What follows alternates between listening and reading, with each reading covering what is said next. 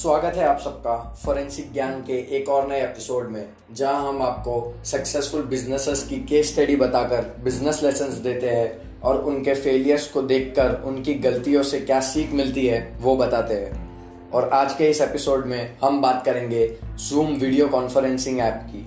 आपने इसे कभी ना कभी कहीं ना कहीं पर यूज़ किया ही होगा, चाहे वो स्कूल लेक्चर्स हो, बिजनेस मीटिंग्स हो या फिर कोई वेबिनार, और अगर यूज़ नहीं किया तो सुना तो ज़रूर होगा। जूम के पास आज तकरीबन 300 मिलियन डेली पार्टिसिपेंट्स आते हैं उनके प्लेटफॉर्म पे मीटिंग्स या लेक्चर्स अटेंड करने, और उनका वैल्यूएशन अब 48 बिलियन हो चुका है, जो अमेरिका की टॉप 7 एयरलाइंस को मिलाकर भी उनसे बहुत ज़्यादा है। मगर ये सब की शुरुआत कहाँ से हुई और इनके इस सक्सेस से आप क्या सीख सकते हैं, आज मैं आपको वही बताऊँगा।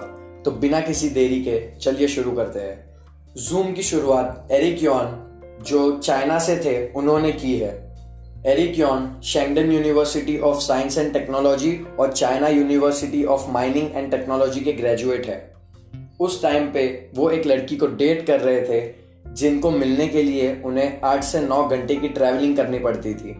उन्हें ऐसे सॉफ्टवेयर की उस वक्त बहुत ज़रूरत थी जहाँ वो अपनी गर्लफ्रेंड से कहाँ से भी वीडियो कॉल पे बात कर सके। मगर उस समय चाइना टेक्नोलॉजी में बहुत पीछे था, जिस वजह से ग्रेजुएशन के बाद वो जापान चले गए जॉब करने के लिए। जापान में उन्होंने 4 साल तक जॉब की और 1994 में उन्हें बिल गेट्स की एक स्पीच से बहुत इंस्पिरेशन मिली, जिसे सुनकर उन्होंने तय कर लिया कि वो अब अमेरिका जाकर सिलिकॉन वैली को ऑब्जर्व करके अपना भी स्टार्टअप करेंगे। और जब उन्होंने वीज़ा के लिए अप्लाई किया, उनका वीज़ा 1 नहीं 2 नहीं बल्कि 8 बार रिजेक्ट हो चुका था।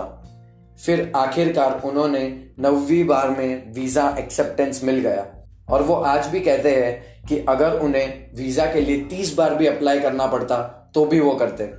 इतना उनका डेडिकेशन और पैशन था स्टार्टअप स्टार्ट करने के लिए, जो आजकल बहुत ही कम लोगों में होता है, और यही एक कारण है जिसके वजह से बहुत कम स्टार्टअप और बिजनेस सक्सेसफुल हो पाते हैं।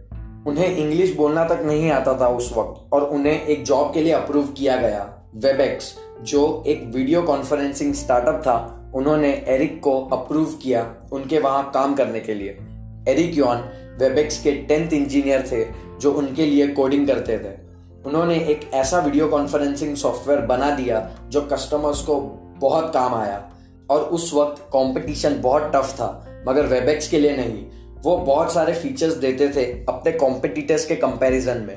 उन्होंने 10 साल तक बहुत मेहनत की, और 2007 में सिस्को ने वेबएक्स को एक्वायर कर लिया, यानी खरीद लिया, $3.2 बिलियन में। एक्विजिशन के बाद एरिक यॉन वाइस प्रेसिडेंट बन चुके थे सिस्को के इंजीनियरिंग डिपार्टमेंट में। एरिक उनके साथ अपने यूजर्स से बहुत ज़्यादा फीडबैक लेने लगे अपने सॉफ्टवेयर के यूजेज, परफॉर्मेंस और ईज के लिए, जिसके बाद उन्होंने एक पिविटल आइडिया यानी एक चेंज लाने की डिमांड की। मगर उनके सीनियर्स और सिस्को ने उस आइडिया को रिजेक्ट कर दिया, जिसके वजह से उन्हें अपनी जॉब छोड़नी पड़ी। और जब वो जॉब क्विट कर दिए, तब उनके साथ सिस्को और वेबएक्स के 40 इंजीनियर्स ने भी जॉब छोड़ दी, और उनके विजन में भरोसा रख के उनके साथ जूम कॉन्फ्रेंसिंग स्टार्ट किया। एरिक ने जूम की शुरुआत 2011 में की, जब उन्होंने जॉब क्विट कर दी थी सिस्को में से, और वो अपने सारे वेबएक्स यूज़र्स और वीडियो कॉन्फ्रेंसिंग सॉफ्टवेयर यूज़र्स से फीडबैक लेने लगे। उन्होंने ये बताया था कि जब वो पब्लिक का फीडबैक ले रहे थे, तब उन्हें बहुत एम्बेरेस फील हुआ, क्योंकि उनका सॉफ्टवेयर था अच्छा, मगर उसमें बहुत सारी प्रॉब्लम्स थी, जैसे वीडियो लैगिंग, ऑडियो इश्यूज़ और इंस्टॉलेशन में होने वाला फ्रस्ट्रेशन। जिसके बाद उन्होंने अपने सारे इंजीनियर्स को एक साथ बैठकर प्रोडक्ट डेवलपमेंट स्टार्ट कर दिया। उनके इंजीनियर डायरेक्ट यूज़र से बात करके फीडबैक लेते गए और उसे अपने नए सॉफ्टवेयर में इम्प्रूव करते गए। 2011 में ही उन्हें अपने नेटवर्क के थ्रू $3 मिलियन की सीड इन्वेस्टमेंट यानी इनिशियल फंडिंग मिल गई थी, जिससे वो 2 साल तक प्रोडक्ट डेवलपमेंट में बहुत मेहनत से जूम की तैयारी कर रहे थे। और आखिरकार जनवरी 2013 को उन्होंने जूम का सबसे पहला वर्जन जूम 0.1 लॉन्च किया, और बस 5 महीने में उनके पास 1 मिलियन यूजर्स हो गए थे जो बहुत क्विक था। इससे उन्हें $10 मिलियन की फंडिंग भी मिल गई थी $25 मिलियन के वैल्यूएशन पे, और 2013 के एंड में उन्हें वापस से $6 मिलियन की फंडिंग मिली, वो भी $50 मिलियन के वैल्यूएशन पे। और फिर वो अपने कस्टमर्स से फीडबैक लेते गए और उसे इम्प्रूव करते गए। उन्होंने तो 2015 तक कोई मार्केटिंग टीम भी नहीं रखी थी जो उनके प्रोडक्ट को एडवर्टाइज करे। उनका user base mostly word of mouth से बढ़ा है। और इसमें सबसे अच्छी बात यह है कि एजुकेशनल ऑर्गेनाइजेशंस भी जूम को यूज़ करते हैं, जिसके वजह से सारे स्टूडेंट्स भी उसे यूज़ करने लगे। जनवरी 2017 के सीरीज डी फंडिंग में उन्हें $100 मिलियन की फंडिंग मिल गई थी, जिससे उनका वैल्यूएशन $1 बिलियन हो चुका था और वो एक यूनिकॉर्न स्टार्टअप बन गए थे। और फिर अप्रैल 2019 को एरिक ने जूम को आईपीओ के थ्रू पब्लिक कर दिया, यानी इनिशियल पब्लिक ऑफरिंग के थ्रू स्टॉक मार्केट पे लिस्ट कर दिया।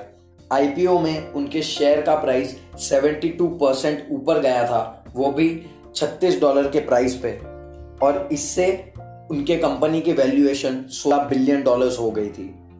और बस वैल्यूएशन ही नहीं, मगर उनके बढ़ते वैल्यूएशन के साथ साथ उनके प्रॉफिट्स भी बढ़ते गए। और आजकल बहुत कम स्टार्टअप्स में प्रॉफिटेबिलिटी साबित होती है। मगर जूम इतना सक्सेसफुल कैसे बना, जबकि उनके कॉम्पिटिटर्स जैसे Skype, Google Hangouts, go to meetings, Microsoft Teams जो पहले से ही इतने बड़े मार्केट प्लेयर्स थे? तो उसका राज है उनकी ऑसम फीचर ऑफरिंग और उनके लो कॉम्पिटिटिव प्राइस। वो ऐसे ऐसे फीचर्स देते थे जो उनके कॉम्पिटिटर्स प्रोवाइड ही नहीं कर सकते थे, और वो भी उतने अफोर्डेबल प्राइस में। उनका बिजनेस मॉडल फ्रीमियम है, यानी फ्री भी और प्रीमियम भी, और वो सब्सक्रिप्शन बेस्ड रेवेन्यू मॉडल की स्ट्रेटेजी को यूज़ करते हुए, जहां मंथली फीस चार्ज करके एडिशनल फीचर्स दिया जाता है। उनकी प्राइसिंग तो चीप है ही, मगर वो फ्री में भी बहुत सारे फीचर्स देते हैं, जैसे अनलिमिटेड 1-to-1 कॉल, 40 मिनट्स का ग्रुप कॉल, वो भी up to 100 members, HD video calling and unlimited meetings.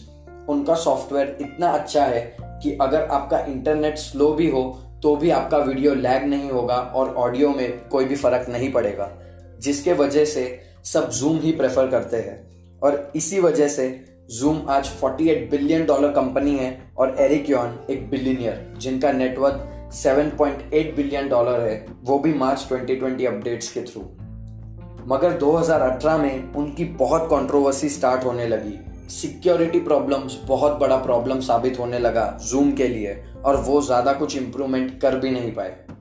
और 2019 में एप्पल ने तो मैक के एक साइलेंट अपडेट में जूम वेब सर्वर को हटाने की भी कोशिश की, मगर कुछ फ़र्क नहीं पड़ा, और लोग आज भी मैक में जूम यूज़ करते हैं और जूम मैक पे आज भी अवेलेबल है। सिक्योरिटी इश्यूज आज भी एक बहुत बड़ा प्रॉब्लम है जूम के लिए। उनके सर्वर पे फिशिंग स्कैम्स, जिसमें आपको ईमेल के थ्रू डेटा एक्सप्लॉयटेशन होता है, बॉम्बिंग, यानी जब आप 1-to-1 मीटिंग्स करते हो तो कोई अननोन पार्टिसिपेंट ऐड हो जाता है और वो आपका डेटा ट्रैक कर लेता है, और कई इश्यूज सामने आने लगे।